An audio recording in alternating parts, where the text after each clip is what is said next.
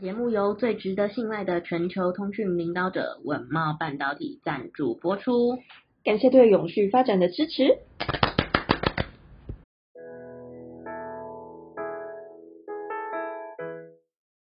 欢迎收听 ESG This Week，我们每天会为您带来重要、有趣的 ESG 永续新闻，希望透过本节目提高大家对 ESG 议题的认识，引导大家关注永续发展，共建世界公民新未来。我是 ESG 世界公民基金会感冒的 Angela，赞哦，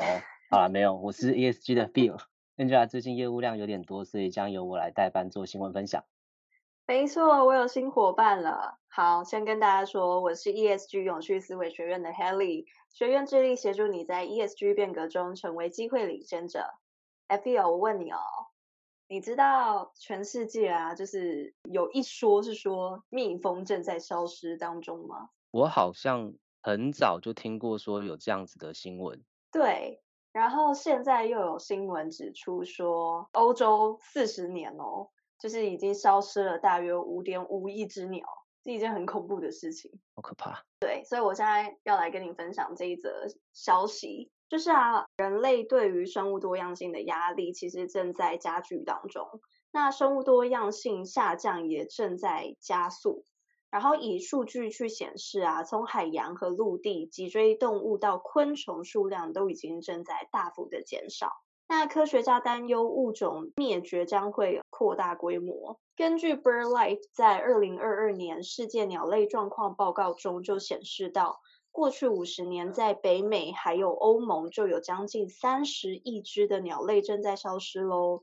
而地球减少的四十九 percent 的鸟类数量中，又有将近八分之一的鸟类是正在面临灭绝的一个危机，所以专家们特别担心说，这可能是生态系统健康状况最糟糕的一个迹象。然而呢，呃，PNAS 合作研究也发现，农业所使用的杀虫剂还有化肥，正是导致鸟类数量正在减少的最主要的原因。尤其是依赖昆虫为食的鸟类，比如说像是雨燕等等，它们的情况来到最糟糕的一个状态。那爱因斯坦也曾经说到，若蜜蜂从地表上消失，人类就活不过四年。但其实鸟类在生物系统上也扮演着重要的一个角色，可以说是生态系统的工程师。不仅机动性非常强，而且又能够横越很远的距离，连接不同生态系统。所以鸟类数量大幅下滑的影响，与蜜蜂消失一样，都是人类的生存警讯哦。有生物消失真的是件很可怕的事情，就是最简单的，就是一想到以后出生的人没办法像我们现在体验到的，就是我们看到的虫鸣鸟叫、生气蓬勃的大自然，其实就会觉得非常难过。哎，他们接触不到这样曾经这样美好的地方，这样子的环境，真的。而且以前比较不懂事的时候，我就想说，哎，哦，蜜蜂消失，那我就少吃点甜的啊，没有蜂蜜嘛。那现在哦，鸟也消失了。那其实因为大自然就是一个庞大的生物链，一个生态系。那接下来会有什么东西消失？那不知道什么时候这样子的危机会蔓延到人类这边，真的非常难想象。嗯，而且生态系它真的就是一整个生态系统，只要少一个重要的角色，其实后面就是那个链接就会很容易就断掉了。对啊，对啊，没错。嗯，好，那下面的话是我为大家分享的一则新闻。二零二三年全球稻米产量恐面临二十年来最大短缺。在获得美国证券交易委员会认可的国际信贷评级机构惠誉国际，他们旗下的单位惠誉解决方案近期公布数据显示，二零二三年全球稻米产量恐面临二十年来最大短缺。美国全球信日报今日美国就表示，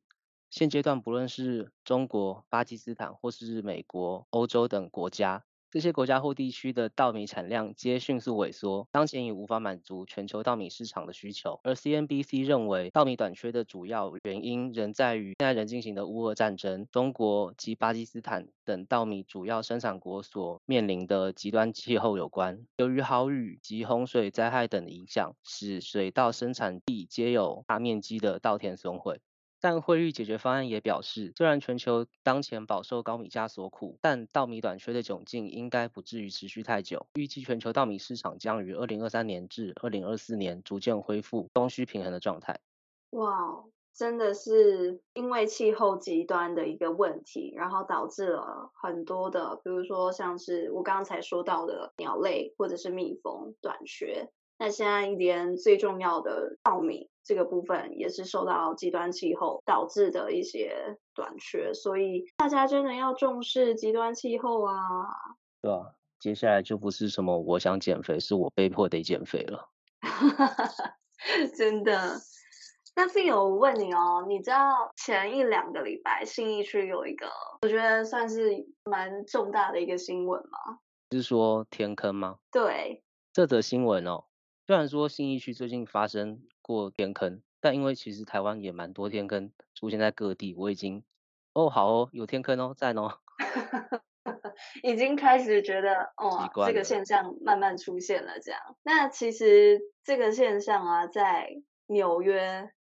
就是也有出，也慢慢出现到。当然也不是说天坑啦，但就是他们已经有科学家、地质学家发现说，纽约其实已经慢慢的在往下沉当中，然后现在陷入一个恐怖的危机。那因为气候变迁造成的海平面上升，不过除了呃气候变迁之外啊，过度开发也可能对环境带来不良的影响。那最近一期的地质研究报告就指出说，由于纽约市有过多的高楼大厦。让整个纽约市承受了不少的重量，整座的城市目前已经逐渐在下沉哦。那据纽约邮报报道啊，就是美国地质调查所和罗德岛大学合作进行一项研究，其中发现到纽约市正在以每年零点一到零点二公分的速度下沉。而曼哈顿下城区、布鲁克林和皇后区都是危险的区域。由于这些地区因建筑物的密集，所以下沉的速度比其他地区来得还要快。